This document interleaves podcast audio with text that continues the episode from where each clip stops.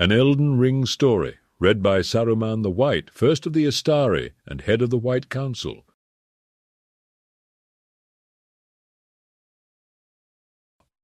Venturing west, the travellers came across a hidden village beneath the mountains, home to the Albinaurics, created beings who were treated as servants and slaves. As they approached, they witnessed the attack of Gideon's forces upon the village, leaving but a few survivors.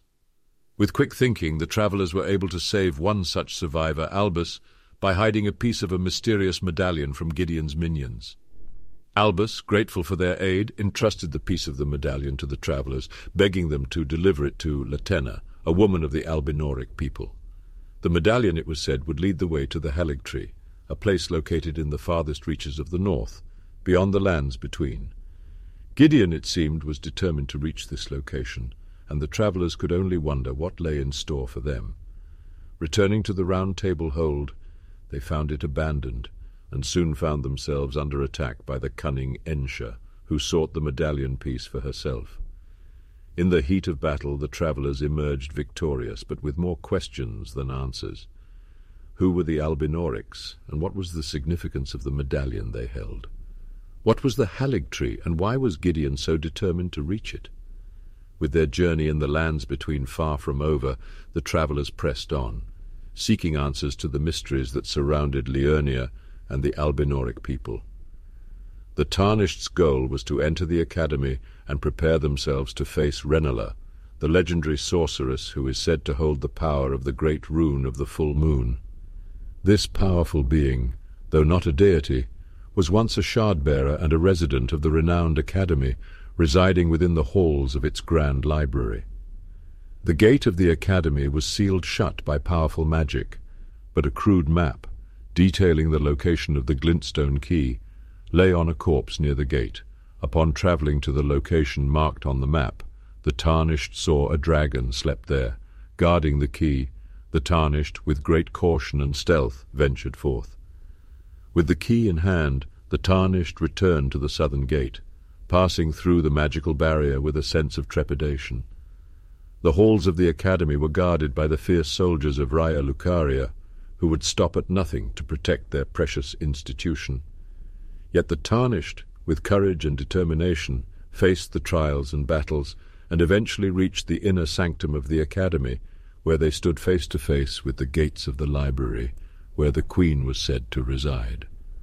After entering the library, the tarnished came face to face with Queen Rennala of the full moon. The tarnished soon find themselves in a test of strength and wit, for the battle against Rennala is a challenge like no other. The first phase of the battle takes place within the halls of the Academy's library, where Rennala displays her mastery of magic and tests the limits of the Tarnished. Yet this is but a mere shadow of the true power that awaits them, for before the onset of the second phase, Rennala speaks an ominous warning. Upon my name as Ranni the Witch, mother's rich slumber shall not be interrupted by thee.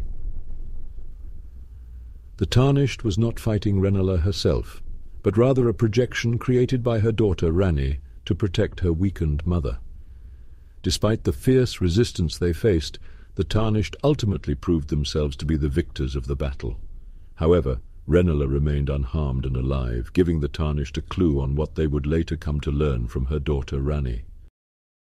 After leaving the academy and venturing further to the north, the Tarnished found the giant Iji the blacksmith of great renown, he shares tales of the Carian royal family and offers a warning to those who dare venture towards the Caria manor. He recounts the story of the Carians and their defiance of the Knights of the Cuckoo, and how they summoned a powerful enchanted snare that still rains down upon any who draw too close to the manor in the form of magical arrows. To reach the entrance of Caria's manor, the tarnished must tread carefully through the barrage of arrows. The manor is but a ruin of its former self, yet is still home to powerful magical weapons for those who know where to look.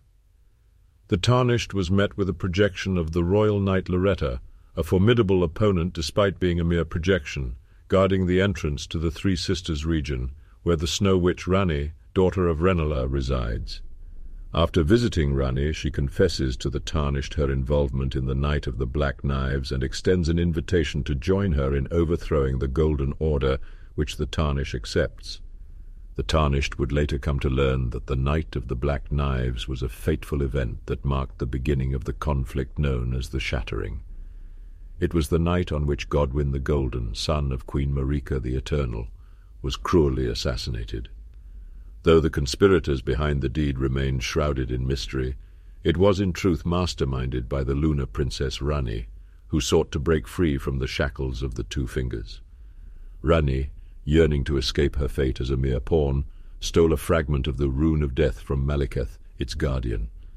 With this stolen power she imbued the weapons of the Numen assassins, women who were loyal to Queen Marika, with the ability to bring about destined death. In her desire to abandon her Empyrean form and preserve her spirit, Ranni was aware that another soul must also be lost. Whether she foresaw the targeting of Godwin the Golden remains unknown. On that fateful night, Ranni also gifted her brother Praetor Rykard with the blasphemous claw, a stone engraved with traces of the rune of death. She hoped that in dire need Rykard would be able to challenge Maliketh. The Numen assassins descended upon Leyndell, the royal capital, and struck down Godwin the Golden, marking his flesh with the curse mark of death. It was intended that this mark form a circle, but as Ranni passed away in the same moment as Godwin, the mark was split into two half-wheels. Only Godwin's soul perished, while Ranni became the first demigod to die a physical death. In the aftermath of the assassination, the Black Knives fled the city. Tiche, daughter of Alecto, the ringleader of the Black Knives, died defending her mother during the escape. Godwin's body was interred in the roots of the Erd tree, where it mutated and deformed into the being known as the Prince of Death. The traces of the rune of death used to slay him spread throughout the roots that spanned the lands between, taking the form of death root, the source of those who live in death. Ranni's Empyrean form perished with the carving of the curse mark, but her soul found refuge within a doll modelled after her mentor. She remained in hiding following the Night of Black Knives, and it is not known if news of her death reached far and wide. The shattering, the Great War, was triggered by Queen Marika in the aftermath of the Night of Black Knives, as she shattered the Elden Ring. In the aftermath of the war, a tarnished named Fia, the deathbed companion, encountered the soulless body of Godwin. Fia sought the two half-wheels of the curse mark, hoping to reunite them and create a mending rune that would bring those who live in death into the Elden Ring. During this time, another tarnished Rogier began to study the Night of Black Knives, leading him to cross paths with Fia. With the second great rune in hand, the tarnished return to the Round Table Hold, where they are greeted by the Two Fingers and Enia, the Finger Reader. These towering figures serve the greater will, yet the tarnished may question their rotted appearance and the wisdom they convey. Additionally, Sir Gideon Ofnir is eager to hear of their journey and offers them more information about the demigods they are hunting. However, not everyone in the Round Table Hold is as forthcoming with information, and the tarnished must keep their wits about them and pay attention, for others may have motives they are not yet aware of. To reach the Altus Plateau, the tarnished may be required to first brave the dangers of Caelid, where a piece of the medallion necessary to operate the grand lift of Dectus was rumoured to be hidden. Caelid was a place of pestilence, its rolling hills and sprawling vistas racked by the scarlet rot, a disease that crept and crawled, infecting all living things in its path. It was a region of putrefying death, where creatures twisted and corrupted by the sickness roamed freely, and where a fetid swamp pooled in the low-lying lands, emitting a foul, sickening miasma. In this treacherous landscape, the Tarnished encountered Radahn, one of the demigod children born of Radagon and Rennala, who had claimed the eastern coast of Caelid as his own. The destruction of Caelid and the spread of the scarlet rot was the result of a momentous turning point in the shattering, the end of the great wars between the demigod children and the beginning of their retreat to their respective lands and strongholds. It was a conflict that had raged between two of the greatest warriors among the demigod children, Radahn and Malenia. In their battle, Caelid was sundered, and the disease was unleashed. When the Tarnished first set foot in Caelid, they found a land of ruins, its once proud vistas now shattered and burning, as soldiers faithful to Radahn sought to push back the rot with fire and blade. Radahn, son of Radagon and Rennala, a demigod in his own right, a mighty warrior and a master of gravity magic. He was a giant of a man, with a heart as big as his size, and he became known as the Star Scourge, a title earned through his mastery of the stars and his ability to prevent celestial bodies from falling to the earth. Radahn's mastery of gravity magic was learned at the Sellia School of Sorcery, where he studied under the wise Alabaster Lords. These beings, said to have been born from a meteor that struck the lands between in ancient times, imparted their knowledge and wisdom to Radahn, granting him insight into the dangers that lay beyond the veil of the world. As the conflict of the Shattering reached its peak, Radahn stood face to face with his half-sister, the goddess Malenia. She was the daughter of Radagon and Marika, and had marched south from her stronghold in the north with a horde of followers. The two demigods, both masters of battle, clashed with a ferocity that shook the very foundations of the world.